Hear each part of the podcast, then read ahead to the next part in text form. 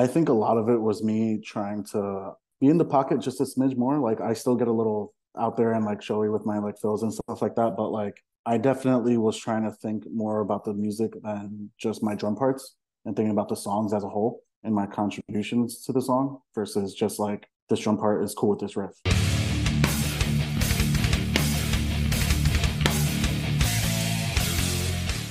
What's up, everybody? It's Keefe of GhostCultMag.com with another interview here on all the streaming places, especially YouTube. I'm super stoked to be joined by my friend, and it's rare that I get to actually say this is a friend of mine, Carlos Crowcell of Solemn Vision Yo. from Brooklyn, New York. What is up, sir? What's up, bro? How much? Actually, yeah. in the office.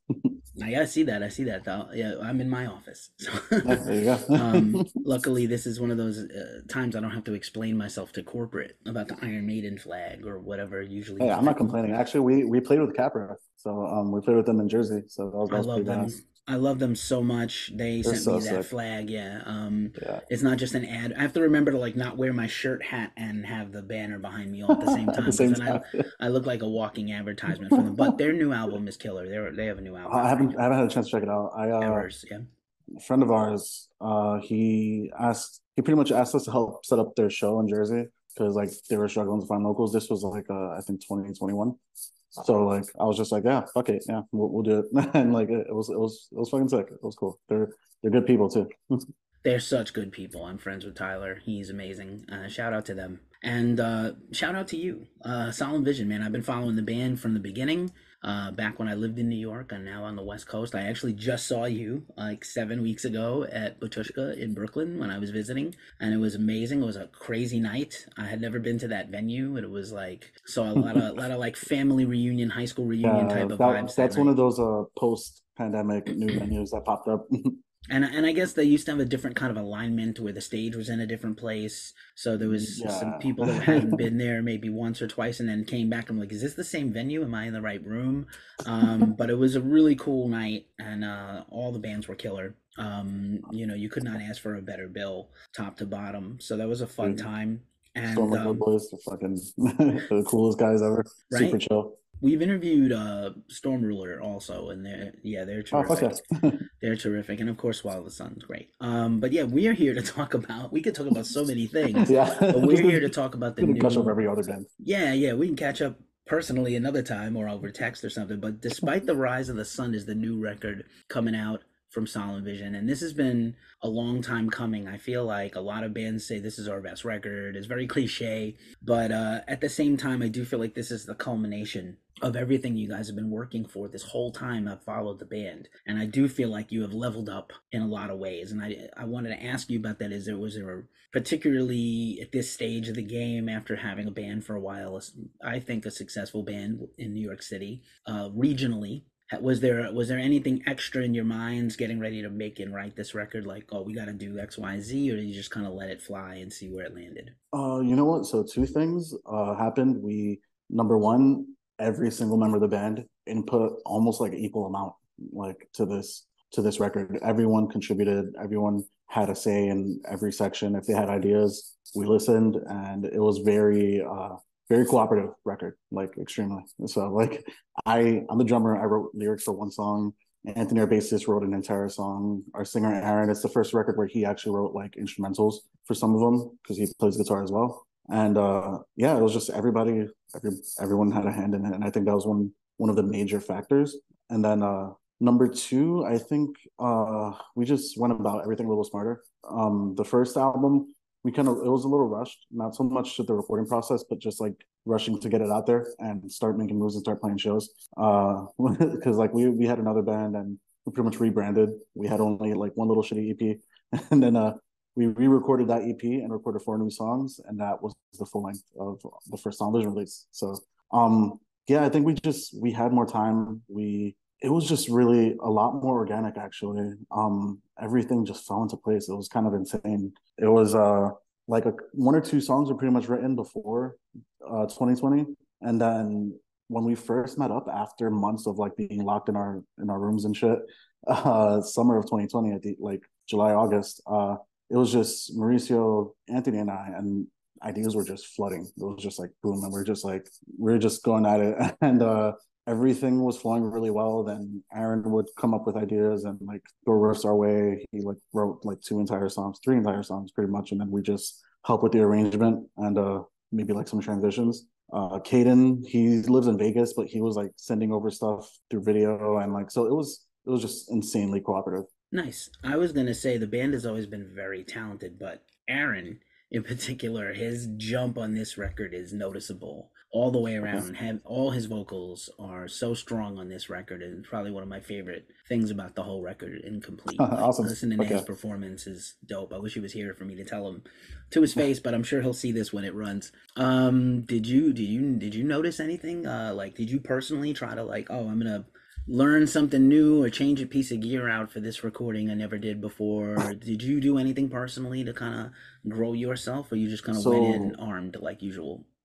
I think a lot of it was me trying to um, be in the pocket just a smidge more. Like I still get a little out there and like showy with my like fills and stuff like that, but like I definitely was trying to think more about the music than just my drum parts and thinking about the songs as a whole and my contributions to the song versus just like this drum part is cool with this riff. Like it was just very uh there's a lot more thought behind everything. And uh I think a big part of it was also just me trying to really dig into my groove kind of based drumming.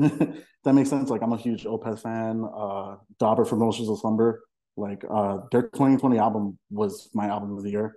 And I I think a lot of it came from that, just like those laid back, slow grooves in a lot of parts. Um and uh, yeah, it's there. As far as like gear, there's one song on the Eve of Silence where that's the jazzy one, and all the lighter side sides of the parts, like the courses, I actually swapped out my ride. I have a custom ride from T Cymbals that I had them add rivets to. So it's like a little sizzle and it's like just like kind of washier than my regular bright metal ride where I'm like doing the blast beats and shit. so that's one cool little tidbit. And uh I did do some brush brush drumming on, on a snare, but it's just very in the background, just kind of atmospheric. It's not really in the forefront. So that that would be the only like intentional kind of odd swap out thing that we did. But besides that, um, no, I just I just focus on songwriting more than drumming, if that makes sense. No, totally. Um, also, I was to say good advice to any young band. Go follow the trajectory and the work of Oceans of Slumber, what they did. They're so talented, and what they did early and then transitioning into again playing you know really focusing on the songwriting and making that the whole feature of the band instead of like individually. We're amazing and and amazing.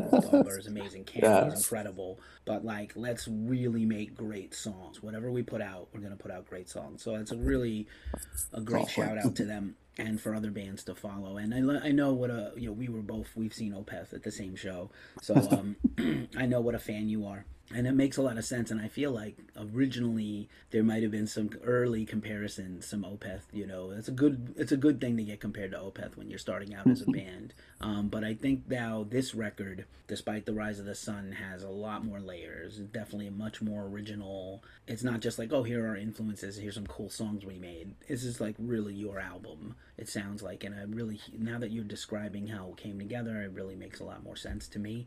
And i hope to everyone else Yeah, honestly, because most of it at the end of the day, we just uh, we write music to write. We just we let things flow out, and if it fits, it fits. If it doesn't, doesn't. There was a one song that we actually held up back from the album. That it was mostly Caden and I who wrote, and it was Caden pretty much wrote all the riffs, and then I uh, helped with just like I asked him to repeat a part and just like some transitions and my own drums. But basically, long story short, it was it's a crazy heavy song and it's it's epic as fuck, and we're definitely gonna release it at some point. But we have plenty of material that we pretty much picked from those songs to put into this bucket. And for the record just that fit together a little bit more. But as far as our writing we don't try to write like in a bubble. We just write and pretty much critique each other and uh, tell each other what to do and stuff. Might debate about it a little bit but it, at the end of the day we just we're writing what we think sounds good and what we would love to hear and that's just what comes out we don't try to force a specific style or genre. And um, oddly enough, this this record came out a lot more like straightforward, like melodic death metal than our last. there was probably some more like Opeth kind of fogginess to it in the last record. This one's very. We just hit hard with a lot of the metal death, and I tell people like when we say progressive, I don't mean like tech death or like Inferi or Archspire any of that type of like technical like progressive death metal. I saw them in the Opeth sense, where like it's just long songs, dynamic ranges, and uh, just not really clear cut formats. Just we just write, and that's pretty much it.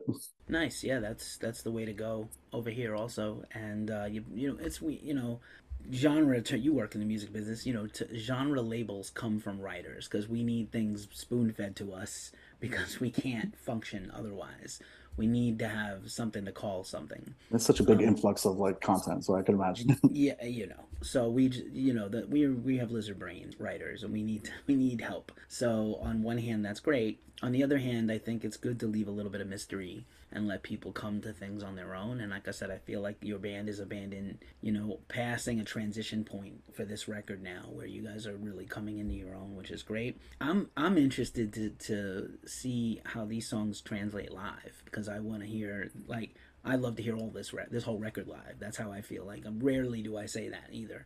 So I feel like man, I could listen to this whole thing played like in, in my face. I would love it.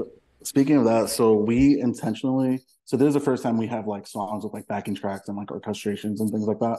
We actually purposely and like mindfully made sure that the backing tracks weren't too overpowering or didn't shadow the rest of the song and just kind of added to it. We want to make sure that if something happens and like a laptop breaks or sound system's fucked up and we have to play without backing tracks, the song is still true to itself and can still stand on its own and not necessarily need them. So the backing tracks are pretty much a really tasteful cherry on top versus uh just being a part of the brand and the band. It's it's more you know just extra and just adding to the vibe of everything uh, yeah we don't want to give the wrong impression anybody who's ever seen the band live including myself multiple times this is a band of masterful professional players who don't need help to play it is interesting though we live in a time where there's a lot of clapback against backing tracks which by the way are used in every other genre constantly yeah.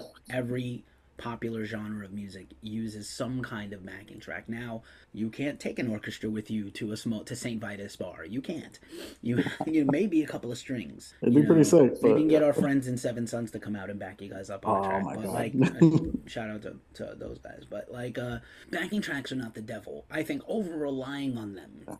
I have yeah. seen. I don't want to shit on anybody. I could. There are Multiple, I mean, if the genre calls for it, I, yeah. could, I could see it. There it's was, like you're purposely a, an electronic band. Like. There was a period of time about 10 years ago where you were getting a lot of technical death metal bands that played to a track because they had like wrote a riff slow, sped it up, or put it on the record, and then they couldn't play it. They had trouble playing it in real time. I witnessed this, and there's also a couple of bands. Deathcore was famous for this for a while, where people really could they do everything musical and interesting in the backing track, and then they just like one riff. And I called the band out for it, and I got some shit for it. This was earlier in my journalism career, and I didn't give a shit. They didn't like pointed it out. I was like, they're really not uh, playing the riff live. That kind of sucks. They were mad. I was like, own it. Talk about it. Talk about you made this complex back track and you it's hmm. easier to put on a good performance if you could you know fessed up and said like we want to put on a good performance it would have been exactly. a story uh, just just but, be realistic they're still around and, uh, they I, just signed a new record deal luckily not at your label but i'm just saying or either your label you're on or you work at neither uh, it's a band people would know and they were mad at me and i got shit for it i even got shit for it from i was not own it was before I had Ghost Cult, and so I was in another place, and they were giving they were dogging me. Yes. Oh, the label is mad. It's critique. I, I, feel like you just got to manage people's expectations in general. Just I mean, like you know, like be be upfront about what you're offering. yeah, if you're gonna like, saw the girl in half in the magic act and pull it up, look, you know, and the result, and you pull the body apart and then put it back together, and she gets up. Tell people how you did the trick. you know, everyone knows you didn't cut her in half. It's a, it's an illusion. It's mirrors. We know that. But like you know, I just wanted to point that out. You guys know how to play, and if you have some backing tracks, I'm sure it's cool. You're going to continue to riff and scream and drum live. It's not like uh, Motley Crue with like replacement drum hits and stuff. Uh, which is sad as fuck because that guy was one of the best in the world ever to do it, and then he's playing like fake drums. Sad. I don't know if it's like an age thing or like I know That like could even be. Like, sometimes it's a consistency thing too in general. just like you know, live. Super a Bowl. stadium is not a club. A stadium outdoors with monitors and a delay is all kinds Yeah. of tricky. Imagine having to do that shit. I can't even chew gum and walk. Uh, let's let's talk for a second about this album artwork because this is some of my favorite artwork of the year, also. So I don't know anything about it, and I want to know all about it. So help us tell us about this album art, which So is it's uh wild. Giannis Nakos from uh, Remedy Art.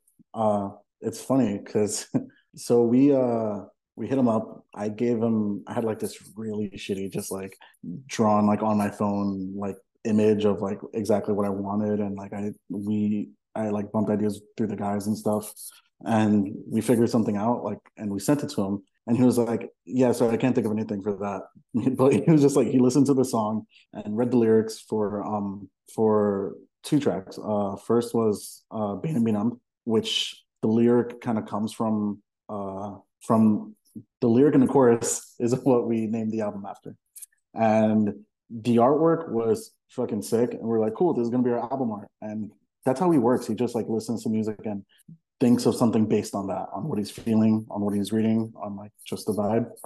Then uh, we sent him Unfinished Tapestry for a single artwork, and what he came up with was was the album art that we wound up using because we're just like, yeah, this is even better than than the last one, and we're just like, dude, this is like sick, and it, it definitely conveys like a lot of the emotion behind the record as well, like really in a great way because it wasn't planned. There's no theme. Again, we kind of just write music. We we write songs. We don't write records. Um, and but we do when we put it all together. We we're thoughtful about it and we try to make sure it flows and that it's not just senseless. Um, but this record kind of just happens. Maybe it's because of the time, but a lot of the songs are just about being kind of in a difficult place or like something out of your control. Like being and be numb, it's about sleep paralysis. uh, shit out of your control. Uh, Unfinished Tapestry, it's the song I wrote. It was actually kind of a love song. I, I wrote it uh, about when me and my ex were together, uh, right before the pandemic. I wrote those lyrics, and uh, it was it was a long distance relationship, like overseas type long distance, and we were together for like three years. So it was again difficult situation. Uh, Gates, it's about things that Aaron dealt with growing up and in the scene, and kind of it's up to interpretation. A lot of us take it as like kind of a nice fuck you to gatekeeping and, and things like that, or just like there's just a lot of ways it could go. And then there's a song on the Eve of Silence again, going back to that.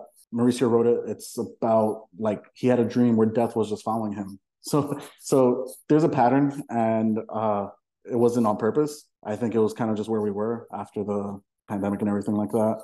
And it just came together that way, and we felt that artwork was really fitting. There was just the lighthouse, uh, someone searching for something that isn't there, and then just the emotion behind like the the character, the woman that he drew, and just like holding back this like big ball of just like just this weight, and it's just it just fit. It it was just kind of poetic the way it happened. It was literally just from him listening to the music. So that's honestly like I I fucking love it. We're all super happy. Killer man, that's awesome.